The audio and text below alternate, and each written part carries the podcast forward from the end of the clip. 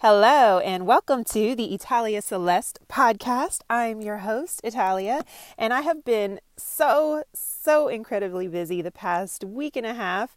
Um, I've been helping a few people get started in real estate investing, and it's been interesting seeing newcomers try and figure out a specific niche to get into. And I would have them send me properties that they were interested in just to kind of help them evaluate and go through that whole process. And I found that their interests were all over the place. So, different properties, um, different price ranges, different parts of the city. And I figured if I share what I look for in my criteria for what I'm trying to do, it may help others figure out what they're trying to do, or maybe they may just copy the same criteria until they kind of get on their feet. So that's what I wanted to talk about today is your search criteria when looking for investment properties. And this is definitely going to vary from person to person because the number one thing that people kind of look for is price, which I agree. Um, the only thing is, is that it's going to be different for everyone. And you do need to get pre qualified so that you can know what you're looking for. So, talk to a loan officer unless you plan on paying cash for the entire property, if you're going to put mortgage on the home, which is what I do personally, talk to a loan officer and see what you qualify for so that can help you narrow down your first search. and that's going to be huge. So, after price, I really look for location. And in that category, there's a few subcategories that are pretty important, but depending on how your city is set up, this may also change. Here in the Dallas Fort Worth area, it's a huge city and it's widespread, and there's different parts of different suburbs, um, different neighborhoods in the main cities, and it can really affect your rentability. And that's really what you're you're trying to gauge here is your rentability how can you maximize the amount of rent for the property that you're going to get? So, with location, I think about number one, convenience. Um, unless you're going to hire a property management company, you do want to be able to get to the property in a reasonable amount of time. And by reasonable, again, this may vary from city to city because for me, reasonable is within an hour. So, all of my properties, um, it really just takes me about 20 minutes or so to get to, but I do have some that may take a little bit longer, maybe 40 minutes, but I'm willing to go up to about an hour in any direction to get to a property. And that's kind of expanded too as I've um, gotten more experience because the market's definitely changing. So I may not be able to find what I'm looking for in as as close of a proximity as I did when I first started. So, for example, we had an opportunity to um, buy some multi units in Killeen, Texas, which from where I actually live is about an hour and a half, which isn't bad. If it was an amazing deal, then I would have made it work. But because, you know, the numbers were pretty good, but nothing spectacular, we decided to pass on that. So think about convenience. If you have to make a emergency trip to one of your properties, you definitely want to be in a close range. Um, you you don't want to have to like spend a whole bunch of driving time just to check out a property because a lot of times it might not be a big issue to you when it may have been to the tenants or you just never know. So, convenience is number one under location. Uh, then, attractions and proximity to basically tourist things or uh, popular activities.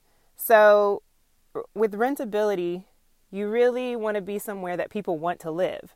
You don't want to buy a house out in the country necessarily unless you know for sure you're going to have some kind of long tenant that needs to be there.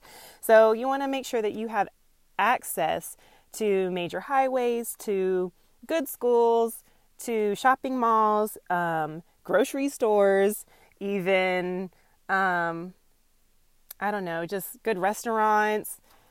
All that kind of stuff is important when you just think about your day to day living. There's an area close to some of our properties um, that basically has a food drought where there's only like one grocery store within so many miles of all of the housing over there. And so that, that's kind of a turnoff when people come to um, look at the property to see about renting if they can't go grocery shopping nearby, you know, why would they want to stay there? So just consider things like that as far as attractions and things that um, people need, necessities to your tenants that are going to be there. So there's a few different things with location. Um, you also need to think about taxes in different locations. I know way north in Dallas, the taxes are crazy high. And right now, property taxes are going up anyway. But up there, it is absolutely ridiculous. And they have a lot of different um, rules and regulations. So just look into that kind of stuff when you do look at other cities, even if they're, you know, quote unquote cities that are within your metroplex. There's a lot of differences that can occur from suburb to suburb, and you just want to be informed because that can affect your overall return on investment. Um, also, our bare minimum when looking for houses. Of course, we do single family homes, and the bare minimum for us is a three bedroom and two bath. So, for two baths, we have a reason for this. Um, and that's basically if you have one bathroom and you have an issue with it, that's definitely more phone calls. So you want to make sure that you at least have one extra bathroom as a backup so that you're not immediately having to run to a house in an emergency, you're trying to find a plumber to come in the middle of the night because your tenants only have one bathroom that's not functional. So, at least with another bathroom, you have a backup to buy you some time to get somebody out there um, if it needs to be fixed.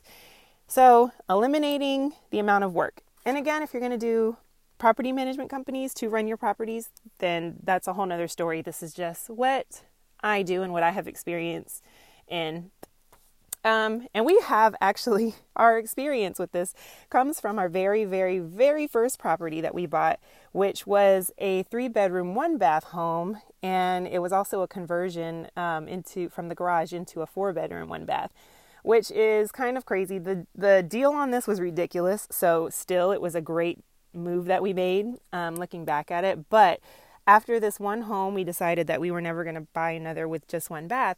Luckily, we have some tenants in there who are older. When we first bought the house, it was an older woman, and she it was just her and her um, three grandkids. And she had been there already for 14 years, and she was a wonderful tenant. She wasn't going anywhere. So she was there and was fine with the whole situation coming in, and that was wonderful. Um, she had some health issues and had to move after that. So another couple moved in, and it was an older couple, and they didn't have an issue with it either because they didn't have a lot of people coming over. But at the time that we were taking applications and trying to find a tenant, we had a lot of people that were like, one bathroom, what are we going to do with that? You know, I don't want to share a bathroom with my guests you know, people like their privacy. People also like to have, you know, their own personal space for personal reasons. And that's understandable. We just didn't think about that going in. So it was harder to find a tenant who was okay with just one bathroom. So we decided we were just going to eliminate that headache.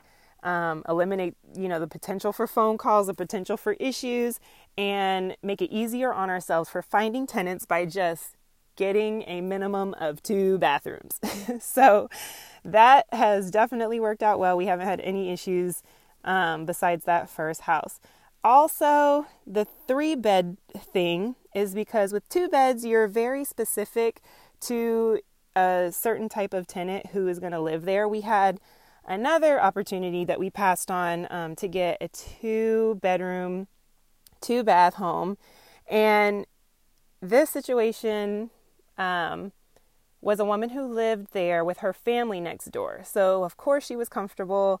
You know, she wasn't going anywhere. But if she were to move, what would we do with two bedrooms in this location? It wasn't like it was close to any kind of college or school that, you know, maybe a, a college student would want to be in two bed, two bath. You know, they could each have their own bathroom, their own bedroom. But it wasn't that situation. And we really couldn't see who may want to live in a two bedroom, two bath long term. Um, it would be one thing if somebody just couldn't find a place and they might want to stay there for you know one year, but that turnover really cuts into your return on investment, and we didn't want to chance it, so we decided to pass on that. Um, so our minimum again is the three bedroom and two bathroom, and that has worked out well. Another um, thing that we actually recommend people to use is rentometer.com or hotpads.com.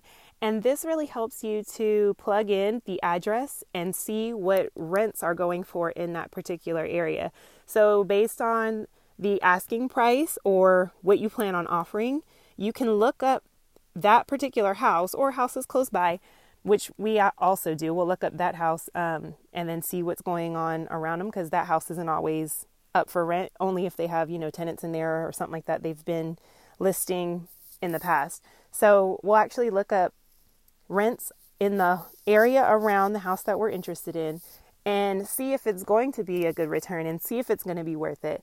So that is extremely helpful because if you're willing to pay a certain price, but the rent is only going to be so high, then that's definitely not an attractive deal for us. So make sure that you kind of do your research in that aspect that you can see if you are willing to pay a certain price that you can get a certain rent or you may be able to use that in negotiation you know in saying that you are an investor and rents in the area go for so much so you would be willing to spend x amount of dollars to make it make sense. So just keep that in mind. And also another um, site and it has an app actually that we use is redfin.com and it's basically the same thing as MLS. It's not um, how it was back in the day when only the agents had access to the MLS, and it's definitely more accurate than Zillow and Trulia. Um, we really like Redfin. We use the app, and you just, you know, scroll through. You can plug in criteria, you can have it email you, you can send properties that you're interested in by either text message or email to other people who you're working with. It's just a great app. Um, so I just recommend getting in there, playing around with it. There's still some features that I'm learning myself, but the basic features are very, very, very simple. So those are the main things when it comes to criteria. You just want to get pre qualified and figure out what your price range, figure out what locations you're willing to purchase in, and that's depending on, you know, convenience to where you live, the rentability, the attractions, things like that. And then also figure out what kind of properties you're actually looking for, whether it's multi units, single families. If it is, you know, either or, how many bedrooms and baths do you want per unit? Um, you know, how much money are you looking to get per unit? What makes sense as far as offering, um, you know, a certain buying price and the rent that's coming in and using the rentometer and hotpads to look at that and then overall just to search in general using redfin so really you want to move fast. Once you find the kind of criteria you're searching for definitely move fast. But keep in mind that this is for long term at least for us. We're buy and hold. We don't want to get rid of anything. And for us, we just want to make sure that we're getting properties that are good for us, good for what we're doing, and can bring in long term, you know, cash flow. So, in order to get that, you have to be patient and it's not the best thing, it's not the most fun thing, it's not as glamorous as it seems, but patience is definitely important and don't feel like you're not getting anywhere if it takes you a couple months just to find anything that you're even interested in. You may, you know, change your criteria a little bit just to see what else is out there. But in reality, um, you just have to be patient and keep looking. Look every day. Look once in the morning, once at night. Look throughout the day. Have people looking for you, and you're going to find something eventually. So, hopefully, this has helped you guys. I really appreciate y'all listening. And once again, if you have any questions at all, I get lots of questions on Instagram at Italia Celeste. And um, I also have a website, italiaceleste.net. I haven't really launched that fully just yet. It's up, but it's definitely kind of under construction. So, really, the best place to find me is um, Instagram at Italia Celeste, or just drop a comment below. I'm keeping track of those too. And I hope you guys have a great day and happy hunting with your real estate investings. I'll talk to y'all later. Bye.